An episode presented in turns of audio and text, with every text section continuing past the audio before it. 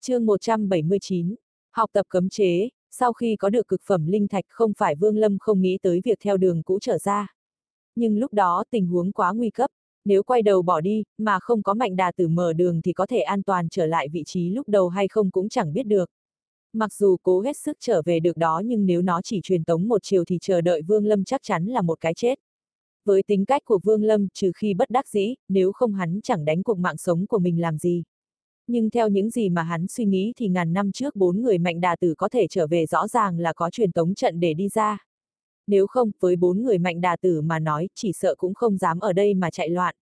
Đáng tiếc ngọc giản của mạnh đà tử lại không nhắc tới nơi đây. Mà những bản ghi chép của bọn họ cũng không ở trong tay mạnh đà tử. Quang mang trong mắt Vương Lâm lóe lên, hắn tin rằng nếu có thể tìm được những bản ghi chép đó, chắc chắn có thể tìm thấy đường ra. Sau khi cẩn thận quan sát bốn phía, Vương Lâm từ từ đi về phía trước. Được một lúc hắn chợt dừng lại, nhìn chằm chằm vào vách đá đằng xa. Trên vách đá có một chút linh lực dao động, Vương Lâm quan sát một chút rồi lùi lại vài bước, sau đó đi sang một bên. Bầu trời u ám càng làm tăng thêm cảm giác nặng nề trong lòng con người. Sau khi Vương Lâm cẩn thận đi qua một cái khe hở giữa hai cấm chế, mới thở phào nhẹ nhõm. Hắn nhìn lại phía sau, từ lúc bắt đầu tới giờ, mới đi được khoảng 30 trượng nhưng đã chiếm của hắn tới mấy canh giờ. Liếc mắt nhìn ngọn núi cao không thấy đỉnh, căn cứ vào tốc độ như vừa rồi, Vương Lâm chẳng biết mình phải mất bao nhiêu lâu mới có thể lên tới đỉnh núi. Hắn thầm than một tiếng, muốn vượt qua được cửa thứ hai hoàn toàn phải dựa vào chính bản thân mình. Vương Lâm suy nghĩ một chút, sắc mặt của hắn trở nên u ám. Với tu vi kết đan kỳ của hắn bây giờ, muốn vượt qua chỗ này quả thực hết sức nguy hiểm. Nhưng lui lại phía sau cũng nguy hiểm chẳng kém. Muốn sống sót, chỉ có thể kiên trì đi về phía trước. Vương Lâm suy nghĩ một chút, hắn cũng không tiếp tục đi nữa, mà lui lại phía sau, cẩn thận quay trở lại. Chân ngọn núi là nơi bắt đầu có cấm chế. Khi xuống tới nơi, hắn dừng lại, ngồi xuống cẩn thận quan sát cấm chế ở đây. Trong phạm vi mấy chục trượng quanh đây cỏ mọc vô số. Nhưng càng đi lên cao cỏ lại càng ít. Tuy nhiên, nếu cẩn thận nhìn kỹ thì đám cỏ dại đó như mọc theo một quy tắc nào đó. Vương Lâm hết sức chăm chú nhìn từng gốc cỏ. Mỗi lần xem xong một gốc, hắn lại lấy ngọc giản ra ghi chép những gì đã quan sát được. Mất ba ngày, Vương Lâm dừng ở đây quan sát từng gốc cỏ. Ghi chép toàn bộ dao động phương hướng. Hắn muốn thử xem thông qua chúng có tìm được một phương pháp phá giải cấm chế hay không. Vương Lâm biết rằng nếu mình cứ tự tiện xông vào thì chẳng có lấy một chút hy vọng mà bước lên đỉnh núi. Hơn nữa, càng lên cao uy lực của cấm chế càng lúc càng lớn. Đồng thời, những khe hở để di chuyển càng lúc càng nhỏ. Có khả năng không có cả đường mà đi. Một khi tới đó, nếu không có sự chuẩn bị từ trước thì chết là cái chắc. Nếu muốn vượt qua được cửa ải này, phải cố gắng nghiên cứu về những cấm chế nơi đây. Hiểu được càng nhiều thì khả năng sinh tồn của hắn càng lớn. Ngoại trừ cách đó ra cũng chẳng còn có một cách nào khác. Vì vậy Vương Lâm mới từ trên quay xuống đây, cẩn thận tìm hiểu. Cấm chế cùng với trận pháp hoàn toàn khác nhau. Trận pháp chỉ dùng một thủ đoạn đặc biệt tạo ra một thức pháp thuật nào đó có uy lực lớn hay nhỏ. Cái thứ này liên quan tới rất nhiều điều. Có dùng suốt đời đi nghiên cứu cũng chỉ mới chạm được vào cánh cửa của nó mà thôi. Còn về cấm chế, thực tế nó cũng là một loại trận pháp. Tuy nhiên, nó lại là một thứ pháp thuật mang tính chất linh hoạt. Nó có thể tuân theo suy nghĩ của người tạo ra mà thay đổi. Đơn giản mà nói thì cấm chế có xu hướng của thần niệm. Thông thường, một người có đại thần thông chỉ cần trong lòng muốn là có thể hạ được cấm chế. Cho dù có trải qua hàng ngàn, hàng vạn năm, chỉ cần thần niệm không mất thì cấm chế vẫn còn nguyên tác dụng. Thậm chí có loại cấm chế, cho dù người bố trí nó chết đi, thì thần thức lưu lại trên cấm chế sẽ tự hình thành ý thức riêng, duy trì sự vận chuyển của cấm chế. Có thể nói cấm chế có hàng ngàn hàng vạn loại biến hóa. Ngoại trừ người bố trí cấm chế ra, rất ít người có thể hiểu được về nó. Còn phương pháp bài trừ cấm chế cũng chỉ có hai loại. Đơn giản nhất là dùng sức mà phá hủy. Phương pháp này đòi hỏi tu vi rất cao. Phương pháp thứ hai chính là tìm hiểu được nguyên lý và quy tắc của cấm chế đến một mức độ nào đó thì có thể phá giải. Cách mà Vương Lâm sử dụng đúng là phương pháp thứ hai. Sau khi hắn ghi chép được những gì quan sát về cấm chế liền bắt đầu nghiên cứu. Cũng may, khi còn là thôn hồn, hắn đã bỏ thời gian tìm hiểu rất nhiều về trận pháp nên lúc này nghiên cứu cấm chế cũng có thể hiểu được. Thời gian chậm rãi trôi đi. Mười ngày sau, Vương Lâm nhìn chăm chú về một phía tay phải hắn chợt giơ lên trộm một cái. Nhất thời đám cỏ rậm rạp xung quanh chợt lay động, bàn tay của hắn hết hướng sang phải lại sang trái. Tuy nhiên, nếu quan sát kỹ thì tay phải của hắn đang thực hiện theo một quy luật nào đó. Cảm nhận một cách cẩn thận có thể thấy nó cũng giống như sự dao động của đám cỏ xung quanh. Sau một lúc tay phải của hắn huy động càng lúc càng nhanh, đạt tới một tần suất nhất định. Lúc này, cánh tay của hắn hóa thành vô số đạo tàn ảnh nối tiếp nhau. Cái này vừa mất thì cái khác lại xuất hiện, thêm mấy nhịp hô hấp nữa, trên trán Vương Lâm xuất hiện đầy mồ hôi. Tay phải hắn chợt dừng lại, nhất thời có một tia sáng màu hồng từ trong bụi cỏ hiện ra, bám theo cánh tay của Vương Lâm. Sau khi Vương Lâm thu tay lại một chút, hồng quang càng lúc càng yếu cuối cùng biến mất, lúc này, hắn gần như mất đi cảm giác từ cánh tay. Hai mắt Vương Lâm chớp chớp nhìn về phía đám cỏ dại. Nó hoàn toàn bình thường không còn một chút gì khác lạ. Tác dụng của cấm chế ở đây sử dụng lực lượng mãnh mẽ để giết địch. Một khi tiến vào bên trong cấm chế lập tức sẽ bị giết chết ngay. Nếu là một tu sĩ có tu vi nhất định có thể kháng lại sát chiêu, thì khi lao ra sẽ gặp phải liên tiếp hồng quang oanh kích. Sau vài ngày nghiên cứu, Vương Lâm cũng có một chút hiểu biết về nó. Vừa rồi cũng chỉ là một chút thử nghiệm của hắn mà thôi. Trong mấy ngày qua hắn đã thử tới hơn 10 lần rồi.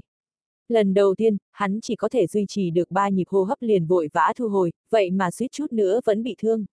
Cho đến lần này, hắn đã có thể chịu được khoảng 10 nhịp hơi thở, đồng thời hồng quang đuổi theo cũng bị hóa giải. Vương Lâm tin rằng, thêm một chút thời gian nữa, chắc chắn hắn có thể chịu được lâu hơn. Nói cách khác nếu hắn bước vào trong cấm chế, mặc dù không thể phá giải, nhưng vẫn có thể an toàn trong khoảng 10 hơi thở. Sau đó rời đi, cho dù là hồng quang cũng không ngăn cản được hắn.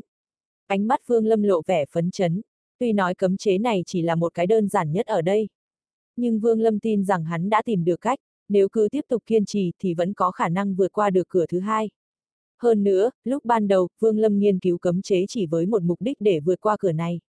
Nhưng bây giờ càng nghiên cứu, sự kỳ diệu của cấm chế càng khiến cho hắn cảm thấy hứng thú. Từ trước đến giờ, Vương Lâm vẫn chưa hề nghĩ nếu như nắm được một số loại cấm chế lại có thể có được một lực lượng mạnh đến thế. Ví dụ như cấm chế từ đám cây cỏ kia, mặc dù bây giờ hắn có thể an toàn vượt qua, nhưng vẫn không thể nào bố trí. Nguyên nhân chủ yếu chính là do hắn còn chưa hoàn toàn thấu hiểu. Một khi hắn đã tìm hiểu được hết hơn nữa có thể dung hợp bản thân vào trong đó thì cấm chế này cũng chẳng còn gì để nói. Tuy uy lực có lẽ không thể bằng được cấm chế kia, nhưng sự biến hóa thì một chút cũng không kém. Vương Lâm hít sâu một hơi, tâm trạng của hắn hết sức hưng phấn, chìm vào trong việc nghiên cứu cấm chế. Thời gian chậm chậm trôi đi, qua một tháng, Vương Lâm chợt thu hồi ngọc giản, thân thể thoáng một cái đã tiến vào trong đám cỏ rậm. Ngay khi hắn tiến vào, đám cỏ dại lập tức lay động. Một làn sương mù màu đỏ từ bốn phương tám hướng chợt hiện ra. Đám cỏ dại trên mặt đất dao động nhanh chóng, hóa thành một thanh vũ khí sắc bén, biến mất trong màn sương màu hồng. Cùng lúc đó, trong trận phát ra những tiếng rít ghê người. Vô số những thành vũ khí từ bốn phương tám hướng xuất hiện, lao về phía Vương Lâm. Nét mặt Vương Lâm vẫn thản nhiên, ánh mắt hoàn toàn bình tĩnh, chẳng hề để ý tới chuyện đó. Hắn cứ như đang đứng trong hoa viên ở nhà vậy. Vô số thanh kiếm trong nháy mắt đã vọt tới bên cạnh hắn. Vương Lâm vẫn chẳng hề hoang mang, tay phải hắn khẽ vẫy một cái. Động tác của hắn nhìn hết sức thong thả, nhưng trên thực tế, không biết tại sao lại chạm phải phi kiếm đang tới trước người. Nếu có người khác ở đây, nhìn thấy cảnh này chắc chắn sẽ phải động dung. Rõ ràng đã hiểu rất sâu về cấm chế mới có thể nắm được giao thác thuật. Vương Lâm cũng chẳng biết giao thác thuật nó là cái gì. Hắn chỉ biết nếu phòng thủ thì phải nhanh được như phi kiếm. Trong đầu nghĩ như vậy, động tác của hắn liền tăng nhanh. Tay phải của hắn hơi khua một cái, đã vẽ thành một vòng tròn trong không trung. Một động tác tưởng chừng hết sức đơn giản, nhưng phải mất bao nhiêu ngày nghiên cứu, Vương Lâm mới có thể ngộ ra. Mặc dù người khác nhìn thì đơn giản như thế, nhưng thực ra cánh tay phải của Vương Lâm đã biến hóa hơn một ngàn động tác. Động tác đó vừa mới hoàn thành, vô số thanh kiếm đang lao tới chợt chậm lại. Thoáng cái chúng lại hóa thành vô số những ngọn cỏ dại, mọc xung quanh Vương Lâm. Nét mặt Vương Lâm hoàn toàn thản nhiên, đến lúc này, hắn mới nhấc chân tiếp tục đi về phía trước. Theo sự di chuyển của hắn, đám cỏ dại liền tản ra, không hề ngăn cản. Cứ như vậy, Vương Lâm thong thả mà đi. Khi chỉ còn một chút nữa là ra ngoài, bất chợt từ trong làn sương màu hồng, một đạo hồng quang lóe lên. Ngay lúc đó, Vương Lâm giơ tay lên trời, chộp xuống. Nhất thời, hồng quang giống như bị một bàn tay vô hình tóm lấy, biến thành vô số tia sáng nhỏ. Tuy nó nhanh chóng hợp lại, nhưng lại xuất hiện dưới chân, hóa thành một con đường ánh sáng màu hồng, nối thẳng ra ngoài. Nét mặt Vương Lâm vẫn thản nhiên, dẫm lên trên, đi ra ngoài cấm chế. Sau khi đi ra ngoài, hắn ngửa mặt lên trời hú một tiếng thật dài. Tiêu tốn bao nhiêu ngày, cuối cùng thì cũng có thể phá giải được cấm chế ở đây. Bây giờ, hắn cảm thấy rất hứng thú đối với cấm chế. Vương Lâm xoay người, hai mắt chớp chớp, chợt hắn nhếch mép cười lạnh tay phải của hắn dừng lại bên ngoài cấm chế. Nhất thời, phương hướng của đám cỏ dại trong cấm chế lập tức thay đổi. So với trước kia, nó lại càng rắc rối hơn rất nhiều. Nếu có người đi sau ta cũng nên cẩn thận một chút. Vương Lâm thì thào nói, bây giờ, sự hiểu biết đối với cái cấm chế này của hắn đã cao hơn trước một tầng. Nếu có một người nào khác bước chân vào đây thì cho dù sử dụng phương pháp nào cũng đều đợi hắn là đạo cấm chế thứ hai do Vương Lâm bố trí. Đến lúc đó, nếu ứng phó không kịp thì rất có thể bỏ mạng cũng nên. Tất nhiên, nếu theo phương pháp của Vương Lâm thì quá trình nghiên cứu phải lâu hơn gấp mấy lần. Nét mặt Vương Lâm tươi cười, liếc mắt nhìn xung quanh. Sau đó thân thể hắn chợt di động đi tới một đám cỏ khác rồi hạ xuống một đạo cấm chế. Cứ như thế toàn bộ ngọn cỏ dưới chân núi đều bị tăng thêm độ khó. Sau khi làm xong tất cả mọi thứ, Vương Lâm suy nghĩ một chút liền thấy vẫn chưa đủ ác độc. Vì vậy mà tất cả các khi hở giữa những cấm chế hắn phá hủy cho bằng hết. Từ bây giờ, muốn đi lên ngọn núi, nhất định phải đi vào trong cấm chế. Đến lúc này, Vương Lâm mới nhấc chân tiếp tục đi lên. Đồng thời vào lúc đó, trên sườn núi, lục dục ma quân đang nhìn chằm chằm vào đám mây mù dày đặc phía trước. Đám mây mù đó xuất hiện ở đây đã ba ngày vẫn chẳng hề nhúc nhích. Mặc cho lục dục ma quân có làm thế nào đi chăng nữa, nó vẫn không hề tản ra. Nét mặt hắn có phần âm trầm, người thanh niên trẻ tuổi đi theo hắn đang ngơ ngác đứng đó nhìn đám mây mù. Lục dục ma quân đưa mắt nhìn người thanh niên một cái rồi lại nhìn về phía sau, mở miệng cười lạnh. Trên đường, hắn đi có qua một nơi gọi là băng phong chi địa. Đối với nơi đó, hắn rất quen thuộc, cho dù không có băng phong cháo của cổ đế thì với sự chuẩn bị trong một ngàn năm của hắn làm sao có thể thiếu. Lúc ấy, hắn nói ra với mọi người, có thể đảm nhiệm được một nửa đoạn sau là hoàn toàn chắc chắn. Bởi 500 năm trước hắn đã tìm được một cái bảo bối có thể thi triển thủy độn thuật. Tác dụng của nó cũng tương tự như hành thổ chu. Kể từ đó, với tu vi của hắn cộng thêm sự hiểu biết về băng phong chi địa chẳng có gì phải lo lắng nữa.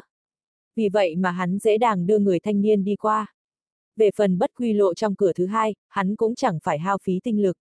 Tuy năm đó đi qua cây cầu đó cũng suýt bị mất mạng, nhưng đến bây giờ tu vi lục dục ma công của hắn đã đạt tới hóa cảnh. Hắn chẳng còn gì phải sợ với cái loại dao động tinh thần đó nữa. Nhờ đó mà bất quy lộ đối với hắn chẳng khác gì trò chơi, có thể đi qua một cách dễ dàng. Nếu không vì phải bảo vệ thêm người thanh niên, hắn cũng chẳng tốn nhiều thời gian. Tuy nói phải bảo vệ một người nhưng hành trình của hắn vẫn rất thong dong, không có gì vất vả lắm. Chính thức khiến cho hắn phải chú ý đó là cửa thứ hai có một thứ gọi là cấm sơn.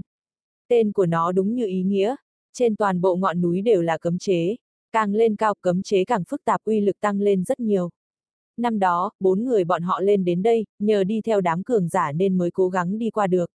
Nhưng phần lớn thương vong nặng nề, mà đa phần đều bị cường giả bắt dùng để dò xét uy lực của cấm chết. Nếu không phải đi theo sư phụ thì lục dục ma quân cũng khó tránh khỏi cái chết. Cũng may, năm đó sư phụ hắn là một trong những người chủ lực bài trừ cấm chế.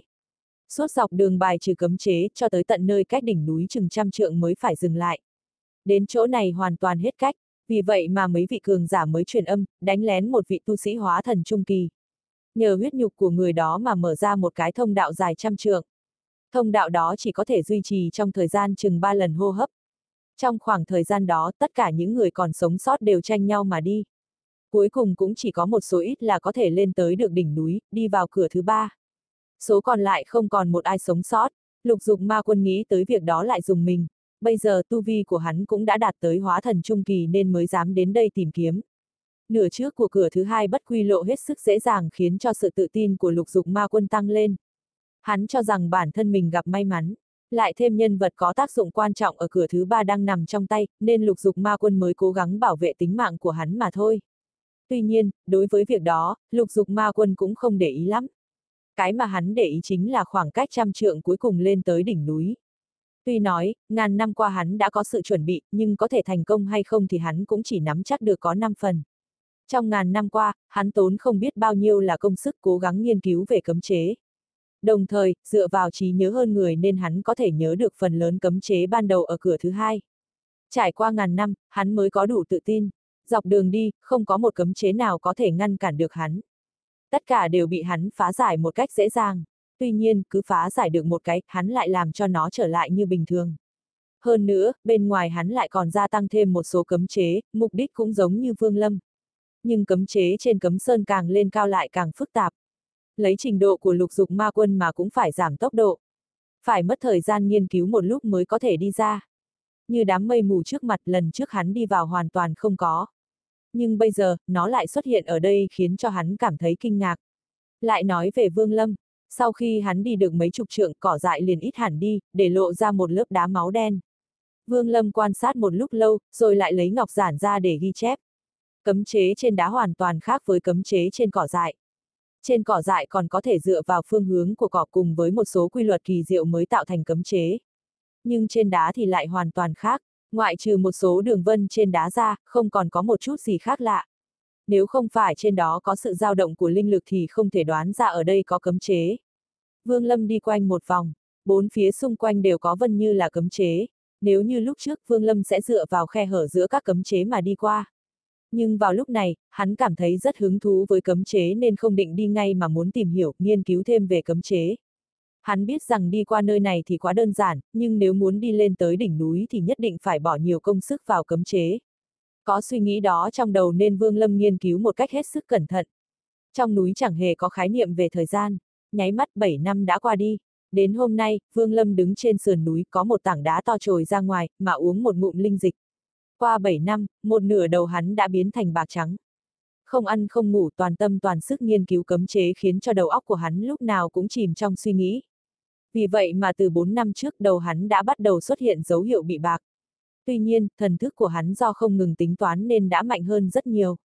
Thậm chí tu vi của hắn cũng bất chợt đạt tới kết đan trung kỳ. Khoảng cách tới Nguyên Anh kỳ cũng chỉ còn một bước nữa. Lúc này ánh mắt của hắn đã càng thêm lợi hại. Khí chất toàn thân có một sự thay đổi rất lớn. Nếu nói 7 năm trước Vương Lâm giống như một tảng băng khiến cho người ta có cảm giác ớn lạnh. Thì bây giờ, ngoại trừ điều đó, người ta còn có cảm giác sâu không thấy đáy. Cảm giác đó phát ra từ đôi mắt của hắn. Trong ánh mắt của hắn thì thoảng lại lóe lên một tia sáng ẩn chứa cả tinh hoa nhật nguyệt. Nếu lúc này, đoan mộc cực mà gặp lại Vương Lâm chắc chắn sẽ không thể tin được vào mắt mình. Rõ ràng là kiến thức về cấm chế đạt tới một trình độ nhất định mới có thể có được ánh mắt như thế. Ánh mắt của Vương Lâm nhờ rèn luyện mà có. Trong 7 năm qua kinh nghiệm về cấm chế của hắn có thể nói là tăng lên rất nhiều. Mỗi loại cấm chế hắn đều bỏ rất nhiều thời gian và tinh thần mà nghiên cứu, cân nhắc. Trong đó có không biết bao nhiêu lần hắn suýt mất mạng ở trong cấm chế. Nhất là có một loại cấm chế rõ ràng là bị người ta bố trí thêm. May mắn là Vương Lâm luôn cẩn thận chú ý xem xét nên mới nhận ra nó có điểm khác biệt so với các cấm chế trên cấm sơn. Vì vậy, sau khi nghiên cứu, hắn xác định được đó là do người khác bố trí thêm vào đó. Xem xét cấm chế đó, rõ ràng trình độ của người bố trí cao hơn hắn rất nhiều. Nhưng Vương Lâm cũng chẳng e ngại, ngọn núi cấm chế trong cửa thứ hai này đã mang tới cho hắn rất nhiều hứng thú. Đối với hắn lúc này, nó chính là nơi thích hợp nhất để học tập cấm chế. Một nơi như thế này đúng là khó mà tìm thấy, tất cả các loại cấm chế từ đơn giản tới phức tạp đều xuất hiện ở đây.